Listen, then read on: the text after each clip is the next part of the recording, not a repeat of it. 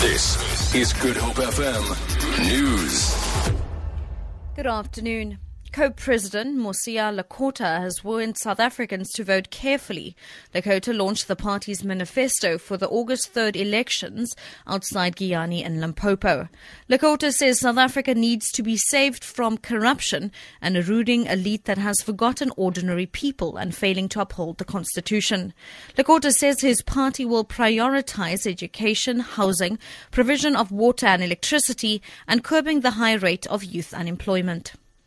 When people give away their power, they sacrifice their future. If we hold onto our power and work out how to get maximum value for our votes, our situation could be very different. Just as we seek to get the best value for our rent, so should we seek to get maximum value for our votes. We do not have another 22 years to, to wait.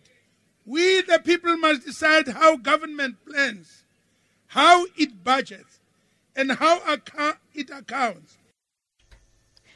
The South African Institute of Race Relations has petitioned President Jacob Zuma not to give his assent to the expropriation bill. The SAIRR says many of the clauses in the bill, as approved by the National Assembly on Thursday, are inconsistent with the Constitution. The Institute adds that there was a lack of proper public consultation on the bill.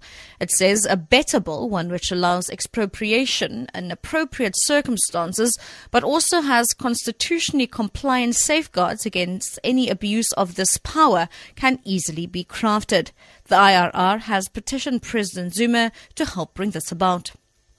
The city of Cape Town says access to resources and a lack of public participation remain the biggest challenges faced by neighborhood watchers. The city hosted their biannual information session at the Cape Town Council chamber with almost 400 representatives from various neighborhood watchers today. Mayco member for Safety and Security, JP Smith, says the representatives discussed different ways to address these challenges.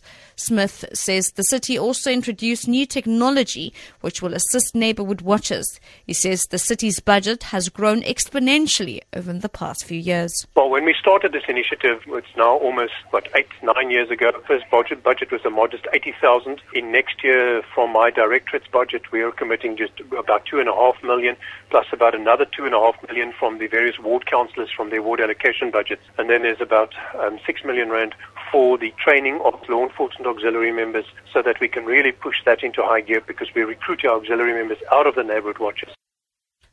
And finally, Australian police have used pepper spray to break up clashes between two rival groups battling over the issues of race and immigration in the city of Melbourne. A march in support of multiculturalism turned violent when right and left wing groups broke through police lines and began firing at each other. Several people were arrested. The commander of the Victoria State Police, Sharon Cowden, says there is no excuse for the violence.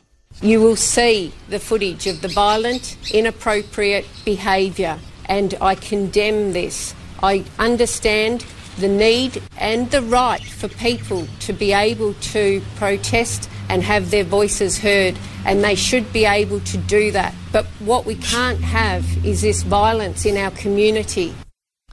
For Good FM News, I'm Shilin Bar.